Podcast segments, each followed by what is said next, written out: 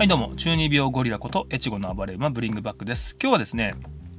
この前私が聞いてきた講演会でとっても感銘を受けた話がありまして、その話をしていきます。それはで障害者アートのサブスクということなんですけど、とっても僕感動したというか、あいいなと思ったその取り組みでですね、これは何かと言いますと、えー、新潟の株式会社バウハウスというクリーニングビルのクリーニングとかの会社かな、やってる事業の一環でですね、街ごと美術館ことことという取り組みがあります。これが障害者アートのサブスクとか障害者アートの展示とかをやってる会社なんですね。会社じゃねえか事業だ、その事業なんですけど、えーとですね、システムはですね、障害者アートを企業とかお店に展示するんですよ。で展示して、まあ、買ってもらって展示するんじゃなくてレンタルっていう形で展示するんですね。そんで月とか 年, 年間契約かな年間契約して、で月さんぜんえんぐらい、月さんぜんえんで年間契約して、で毎月毎月絵がこう変わっていく、うん、障害者アートがこう変わっていって、その会社が美術館、ちっちゃい美術館みたいな、障害者アートの美術館みたいになるよっていうシステムなんですけど、結構モスバーガーとかがすごい率先してやってんのかな、うん、この街ごと美術館ことこととモスバーガーが結構いや頑張ってるっていう話をしてましたね、うん、そんでそのさんぜんえん、月さんぜんえんでごひゃくえんがこう障害者の方に収入として入ると。それで毎月毎月収入が入ってくるシステムを作ったってことですよね。それが素晴らしくて、今参加してる新潟の新潟が全国でも参加してる会社がひゃくいっしゃあるらしいですね。すげえなって思いました、はい、そんでこの講演されてたのがヒダノンさんって方なんですけど、それは株式会社バウハウスの社長さんですね。まあ、新潟でもかなりブイブイブイブイブイブイブイ言わせてる方ですごい立派な方ですね、うん、僕なんでこの講演会にまず行ったのかっていうと、母親が青年育成協協議会みたいなのやってて、何の何かな小学学校と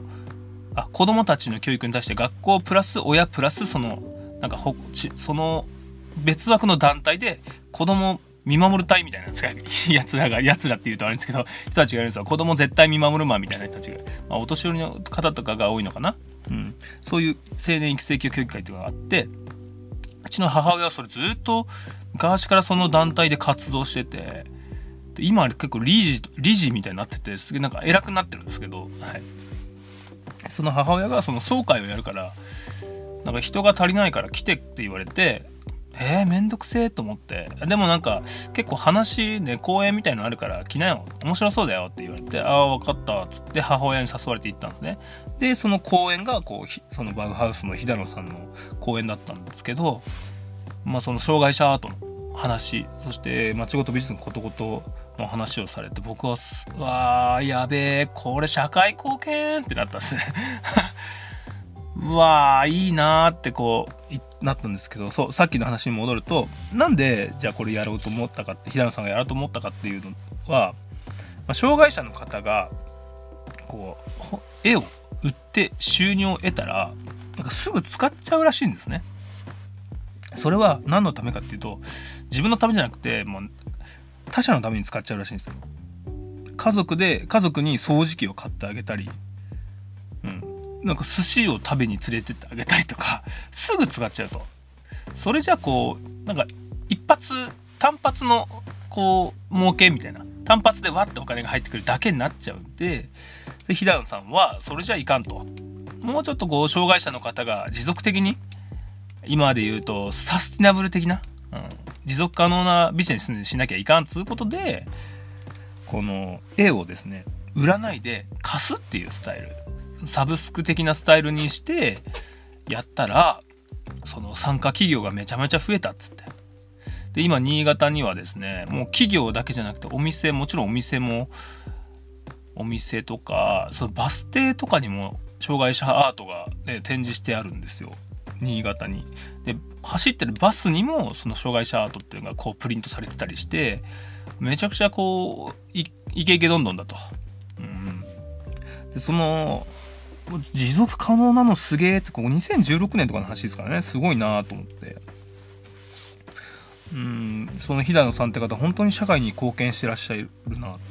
こう最終的には新潟をこうアートのあふれる街にしたいって言ってましたね、うん、もうめちゃくちゃ俺はそれは共感しました。はい。それでその町ごと美術館ことことの活動で、確か高校だったか中学だったかにその障害者アートを展示するっていうイベントをやったみたいなんですよ。でこう生徒たちからね、その飛騨野さんが感想の手紙をいただいたんですって。でその中であの一人の生徒がなんだっけな、そのアートを見てですね、うーん手紙でですね、僕は足を怪我してサッカーができなくなってすごい落ち込んでたんだけど、別にこういうアートに打ち込んで生きがいを得るっていうことって、あサッカーだけじゃない、打ち込めるものはサッカーだけじゃないし、こういうふうにいろんなアートに打ち込んで人生を豊かにしていくことってめちゃくちゃいいですよねみたいな、俺もちょっとうる覚えなんですけど、そういうことが書いてあって、まあサッカーだけじゃないんだって、もっと広い視点を持つみたいな意味だったと思うんですけど、でその手紙が出た時にですね、僕ちょっと泣きそうになっちゃって、いやそうだよなと、うん、そうなんだよなってうん共感したんですよね、うん、いやめちゃくちゃいい活動だなって。だから僕もね、この講演を聞きながら、じゃあ俺はどういうふうに、まあ、社会にこう町とか社会に貢献できんだろうなって考えてたんですけど、うん、アートだなって思うんですね、やっぱ、うん、アートだなって思いました。アートって自分を表現することだと思うんですよね。こう思いのままに自分を表現することだと思うんですよ。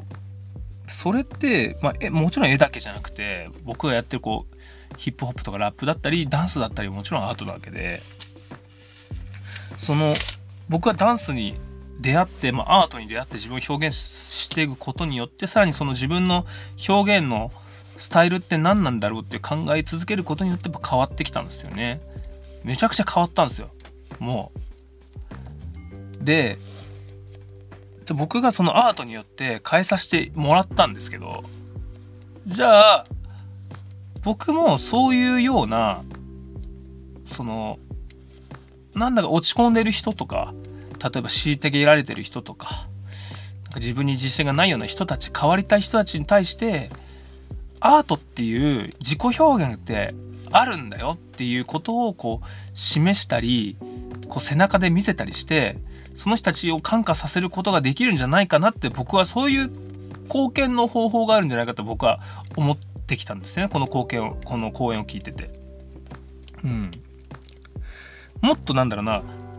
人間がこう自己表現をしやすい世の中、うん、海外みたいにさ、私のスタイルはこれですみたいな、私はこれですみたいな、日本もさ、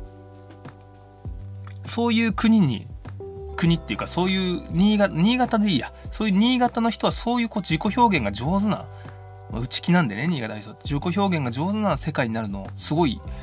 いいなって思いましたね、うん、みんながこう踊ったり歌ったり絵を描いたり発信したり、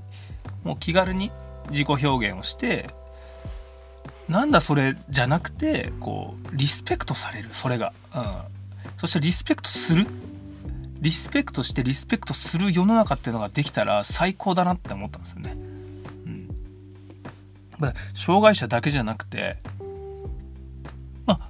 いろんな人がいろんな人とかみんながもう自己表現できる世の中、それって素晴らしくねっていう。でその中でそれを世の中を実現させるために、やっぱスタイルこそが全てだっていう考え方は僕はやっぱ必要なんじゃないかなって感じます、うん、まあ、そのスタイルこそ全てっていうね言葉があればやりやすいですからね大義名分になるみたいなああ別にまあ俺はこれやで、まあ、まあ、俺は、まあ、スタイルがやっぱ全てだと思ってっから、みたいな、うん。だから僕は表現してるんですよ、みたいなことができる。で、そういうことをね、なんかどんどん伝える作業を僕はしていけばいいのかなと。もっと表現していいんだよとか、うん、もっと踊っていいし、歌っていいし、絵描いていいんだよっていう表現をしていく。そしてこの、ポッドキャストも、スタイルこと全ても、こう、テーマとして、ヒップホップだったりのことを喋ってるんですが、裏テーマ、裏テーマっていうかテーマとして、みんなの自己表現のハードルを下げるっていう、うん、ポッドキャスト、あ、どんぐり エフエム のなるみさんが言ってましたよ。あの、番組、番組でね。あ、来てくれた時に言ってましたよ。こう、ポッドキャストのハードルを下げたいんだと、どんぐり エフエム って。もう、普通に喋りたいこと喋って、もう何も編集とかもあんましないで、こう、サクッと終わるみたいな。ね。こう、気兼ねなく喋って。別にこう、みんなに影響を与えようとしてない感じでし、でも気兼ねなく喋って、こう、これでもいいんだって思ってもらいたいと言ってたんですね。僕もそれは、うわ、すげえな、その考えすげえと思って、まあ、じゃあ僕もこの、その成美さんの言葉とこの平野さんの講演を聞いて、自己表現のハードルを下げるような、ポッドキャストにしていきたいなって、強く感じました。はい、何を言ってんのって感じです、うん、そこに僕は向かっていけばいいんじゃないかなって、それが僕のなんかこう生まれてきた意味というか、そういうことなんじゃないかって気づき始めましたね、うん、で、その自分を表現してくれる人たちが増えたらお互いリスペクトするとか、そして過去でも未来でも過去にとらわれないとか、未来を目指し、未来をイメージしすぎないで、こう瞬間を生きるっていう。今この瞬間、踊ってること、歌ってること、絵を描くことの瞬間を生きるっていう人たちが増えたら、めちゃくちゃいいんじゃねっていう。うん。まあ、またこれもね、うまく表現できないんですけど、まあ僕の最近の考えではそういう感じです。うん、障害者アートのサブスクすごいいいなって思って、 そ, その講演を受けてこう感じたよってことを話しました。やっぱ楽しいっすよ。ダンスとか絵描いたり歌歌ったりするのすげえ楽しい。もうね、ずっとやってたいのできればずっとやってたいですね、うん、はい。ということで、皆さんもこの番組を聞いてどんどん自己表現をして、どんどんポッドキャストが始めちゃって、ペッて喋って、エムブイはちじゅうはち 買って、パッて配信しちゃって、サクッと自己表現しちゃいましょう。楽しんで、そして自分をどんどん成長させて、変化させて、えー、変わっていきましょう。ということで、この辺で終わりたいと思います。えー、メールお待ちしています。ショークロドン アットマークジーメールドットコム、ショークロドン アットマークジーメールドットコム、ツイッターハッシュタグスタイルこそすべてでツイートをお願いします。スタイル英語こそすべてのすべては漢字でございます。ということで、皆さん、おやすみ。